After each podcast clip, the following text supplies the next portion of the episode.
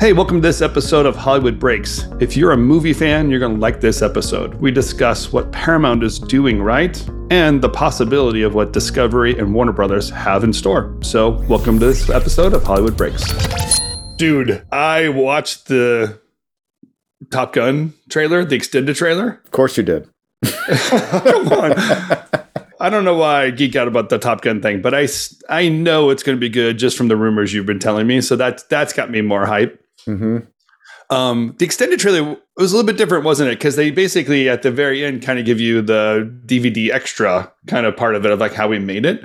Mhm. But those shots of the G Force, those guys taking off and hearing about how it's an IMAX, I think I understood the play a little bit of this is a big screen experience. When they when they say, "Oh, we shot this on six IMAX cameras," you're like, "Oh, I need to go to the movie theater to watch this." And I think that was their point. Yeah. Um, but I, I'm I'm stoked, man. I'm I'm ready for this movie to come out. I don't blame you. I'm also very excited about it. Uh, I've been excited about it since it was supposed to release two years ago. And you're going to go to the theater and watch it. And I'm going to go to the theater it, like and Dune watch it, on T- have- TV. Okay, As you have said, I have it on very good authority that it's a, a great movie. I can't reveal my source, but it's someone who is is in sort of the upper echelons of Paramount, and they have said it's a wonderful movie. So it's the it's to describe it the way they described it is it's the kind of movie you go to the theater. It's the perfect mo- popcorn movie. That's the best way to describe it, and that's obviously how they're positioning it. great. And I wholeheartedly support the idea of the six IMAX cameras. Warner Brothers did something very similar with the set for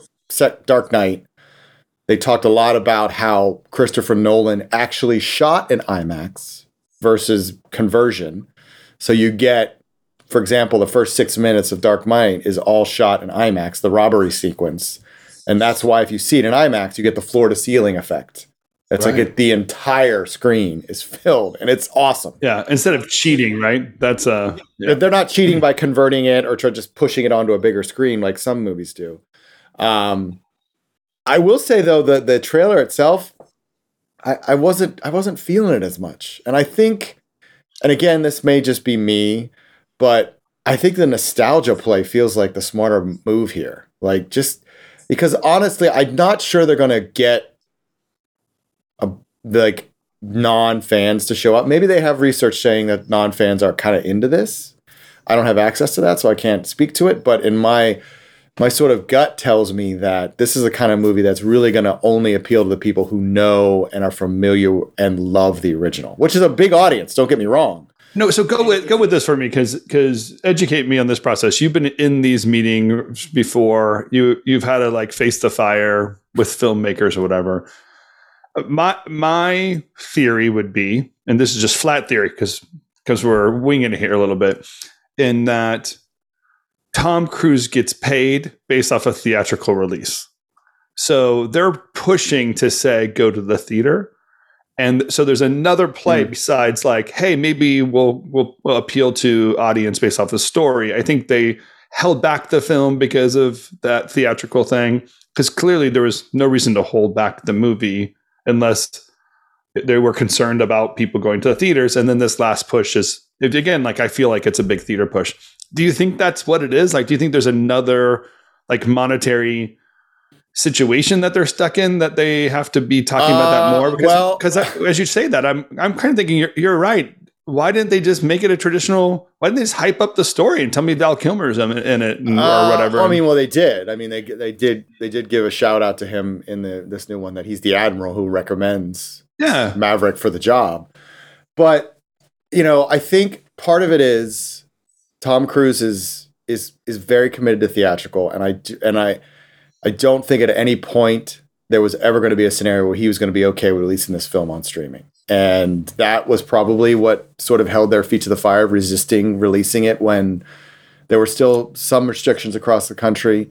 Um, and I'm not sure what his deal is. I'm sure it's quite rich, but the the other side of that is his movies have a tendency to be very expensive because he does a lot of his own stunts, um, and he constantly wants to switch things up, uh, try new things. I mean, I think in this one he actually flew the planes versus in the first one he was just in a simulator.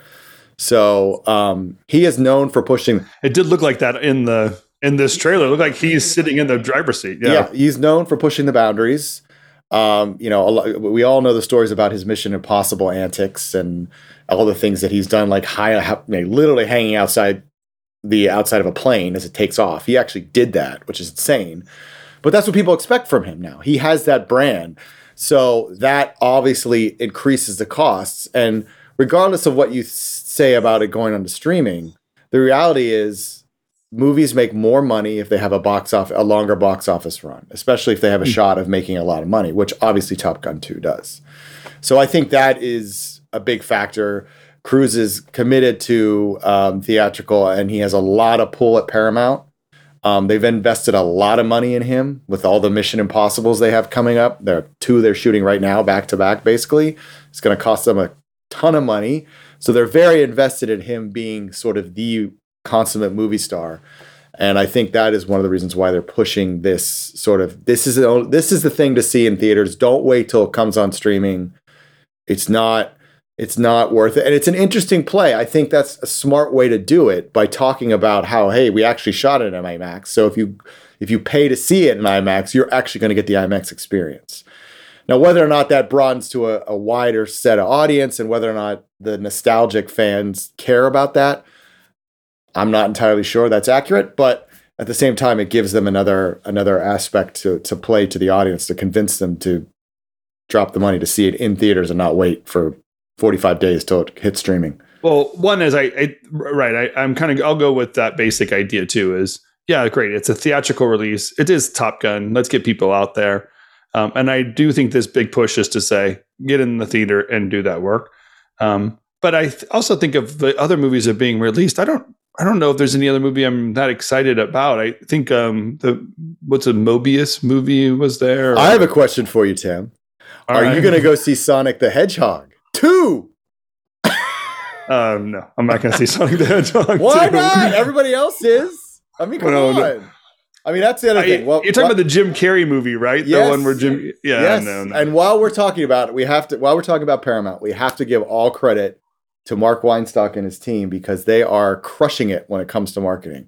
This is their fourth, fourth number one open in a row, I believe.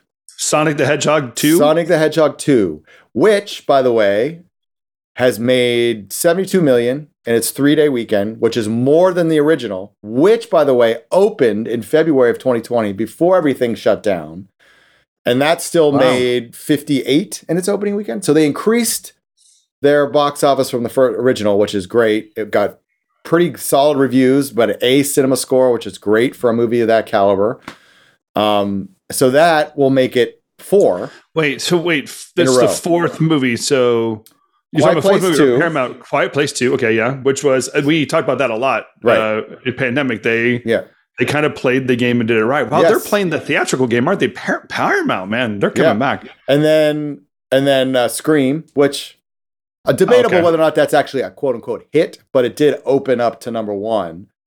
Three and relaunched a franchise which was essentially dormant. Yeah. Three was Lost City, which did very well and is Oh, continuing to do I- well. dude. I love that movie. We Yeah, went exactly. to the theater and watched it. It was Yeah. so fun. It's And then the- so fun. And then the fourth one is Sonic, and obviously the fifth will be Top. top, top they're going to open Top Gun. I mean, come on, that's just Wow, so Top give me Top Gun's are also Paramount. Wow, that's pretty.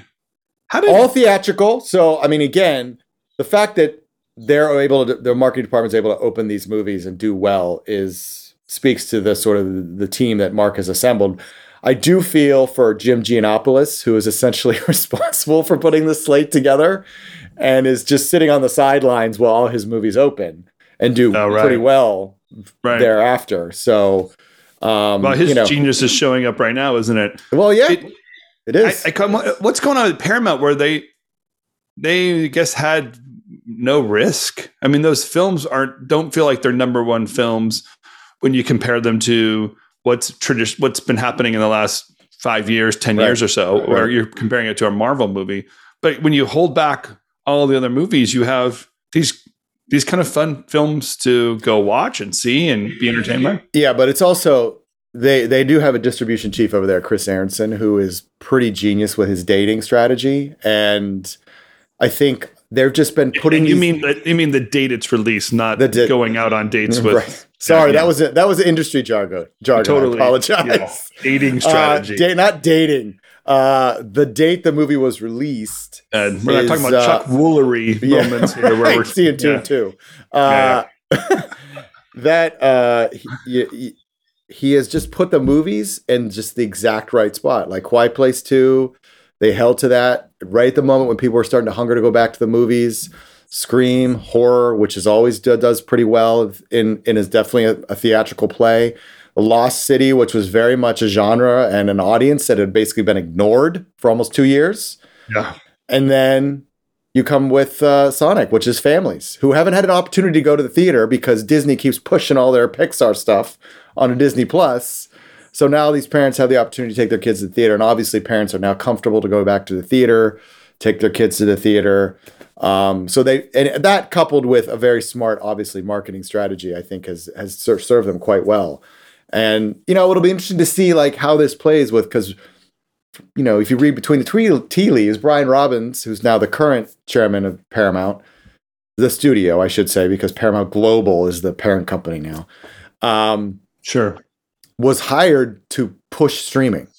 Like that's, I, you know, the rumblings were he went to Shari and said, "Listen, I can make this work.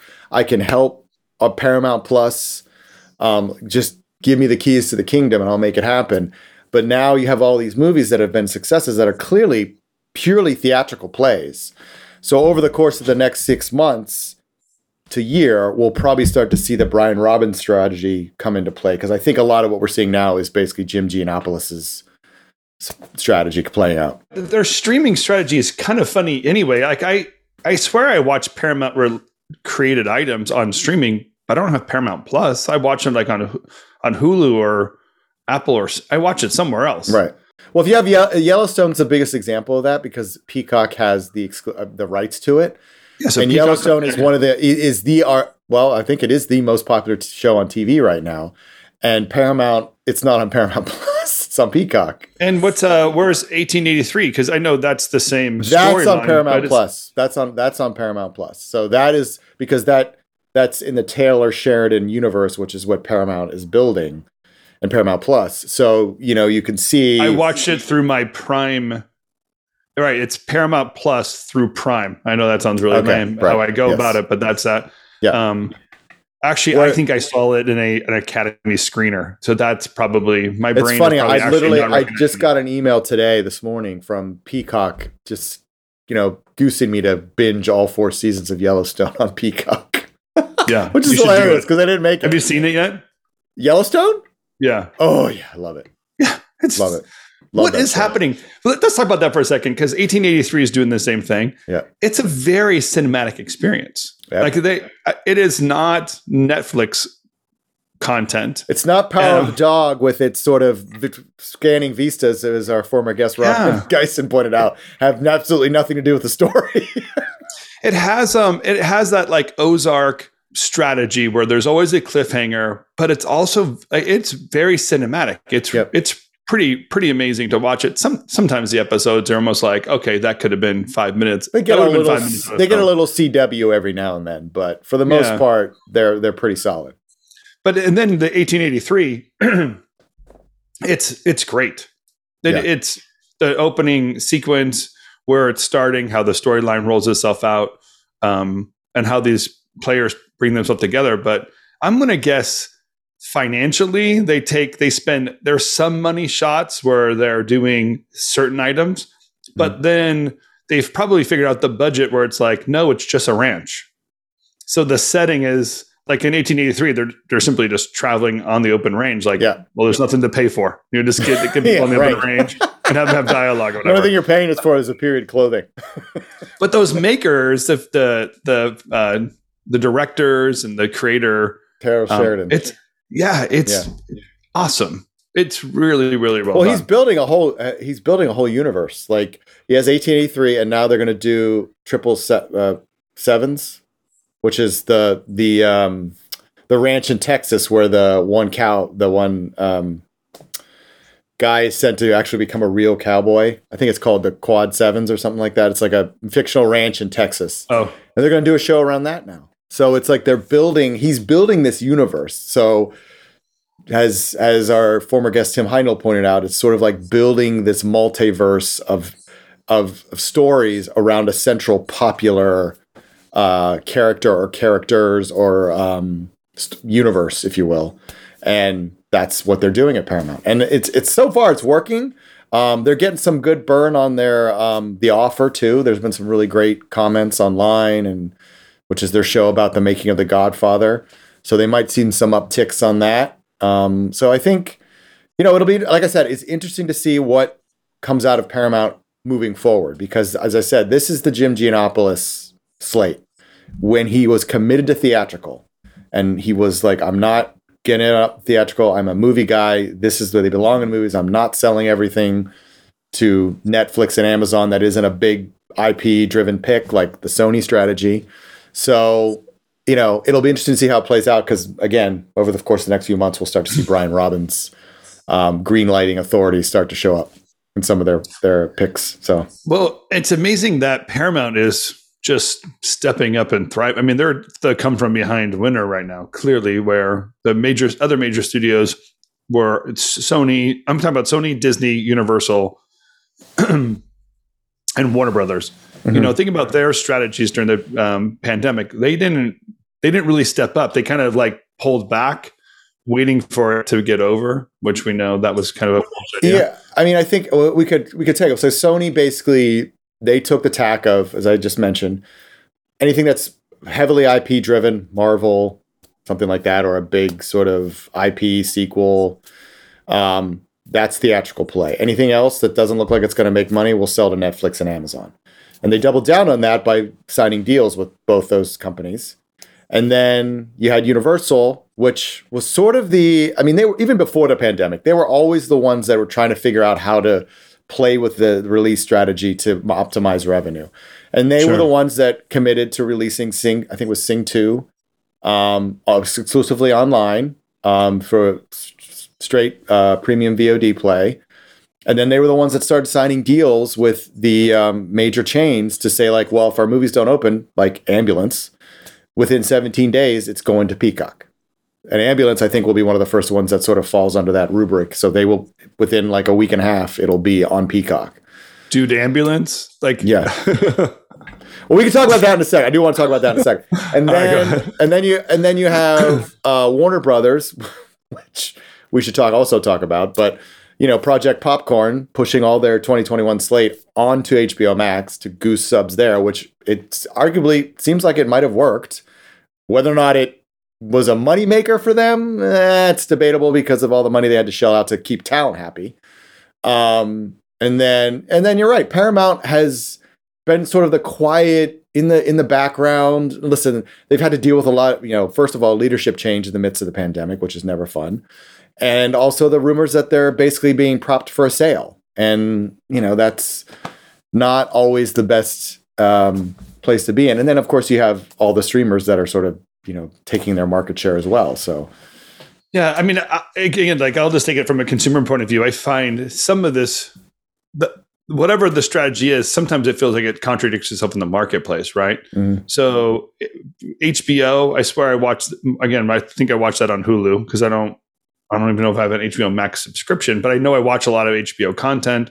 Um, um, the Lakers um, thing wasn't Tammy, uh, isn't Tammy Faye? Wasn't that movie? That was Hulu, I, I think. Yeah. Uh, yeah. Yeah. Might have been Hulu. Yeah. But I swear, like, I see the HBO logo a lot and not on HBO Max.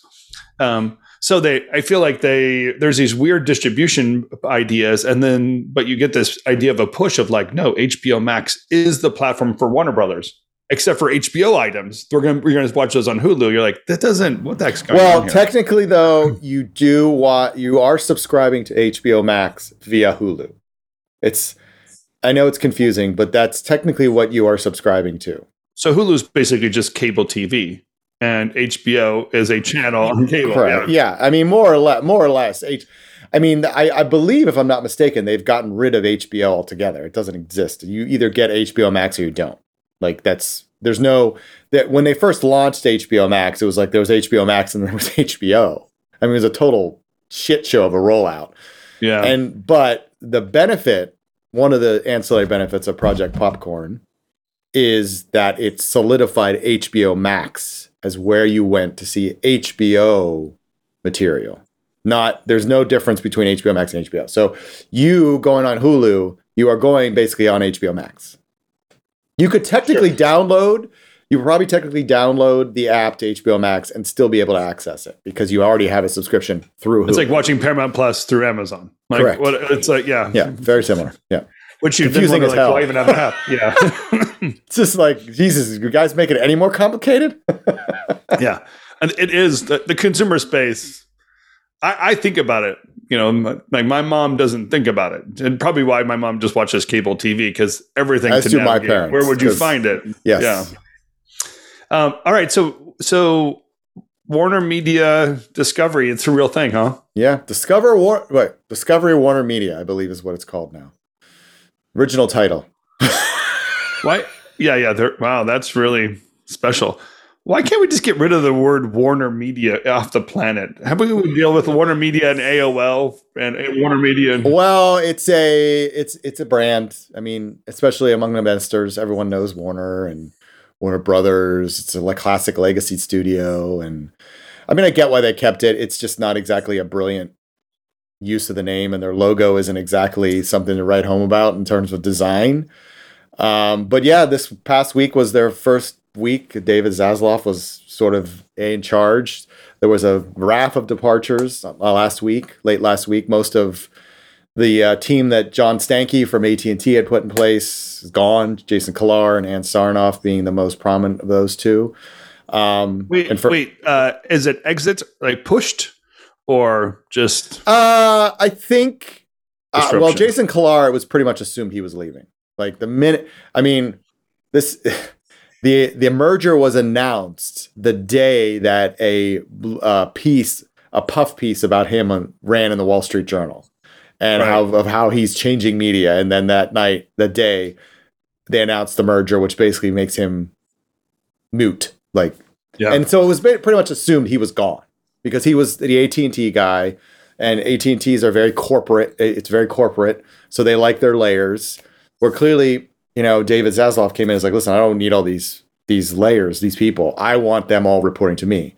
So now he has like twenty direct reports. So I'll be interested to see how he handles all this. Um, he has said that um, Toby Emmerich can stay at Warner Brothers.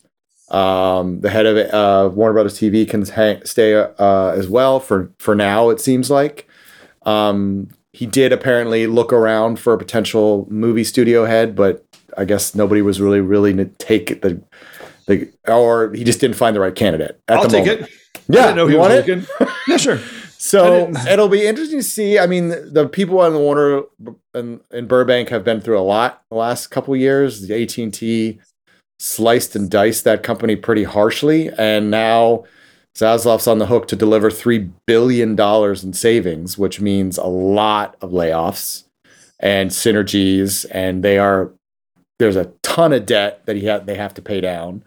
So it'll be interesting to see like what happens and you know how it all plays into their you know the the theatrical versus streaming and now they have to figure out what they're going to do with HBO Max cuz HBO Max and Discovery are apparently going to be all one now so you have to deal with what that's so going to look like. it sounds like. what he's doing is he's taking um, online items and pulled this way, but also gives him a moment for Discovery to play in theatrical. So he's allowing Discovery to go and gain some more notoriety in theatrical, or maybe not. I mean, Discovery could just stay where it is, but he, he himself can go play in the theatrical. Right. I don't think so. I think he, he's installed a lot of his loyal lieutenants from Discovery in positions of influence. Um, so they're going to have a big say in it. Um, you know, I think he he did the usual making of the rounds in Hollywood, sort of talking to all the people. You know, Bryan Lourd hosted several parties at his house where everyone came over to meet David and kiss the ring and yada yada yada. So uh, it, it like I said, it'll just be interesting because they have been through so much, and it has been sort of up and down over the course of the last um, few months and years, and Jason Kilar was a bull in a china shop in a lot of ways in terms of just coming in and saying this is how we're going to do things and i don't care what Right. what you guys have done in the past. We're doing it this way and talent relations p what are those? Like so you know it's going to be it's going to be interesting to see how this all sort of works out. I think it's going to be the next six months are going to be pretty rocky in terms of just sort of the transition and the synergies of the companies together um, you know what's gonna is is streaming gonna be the priority? Are they gonna play the game of quality over quantity? Or but at the same time the wall street and investors are going to push them to, to prove that this was a worthwhile merger. And you know i think there's a lot of opportunity. Um, discovery has a very loyal audience and they play a lot more in the um, reality space which is not necessarily something that Warner Media has a ton of experience in per se. I mean, they do have, you know, some stuff there, but it feels to me like they recognize the behemoth that Disney is and all the different um, areas and distributions and piece, p- types of content that you can create and still Mhm. be very powerful. Yep. Uh, Discovery was is obviously held back a little bit. They didn't have the notoriety or the the inroads to make that happen. Warner Media has all the channels, right? That's Yeah. the opportunity. Um, but it looks like a heavy lift, according to the CNN Business article about it.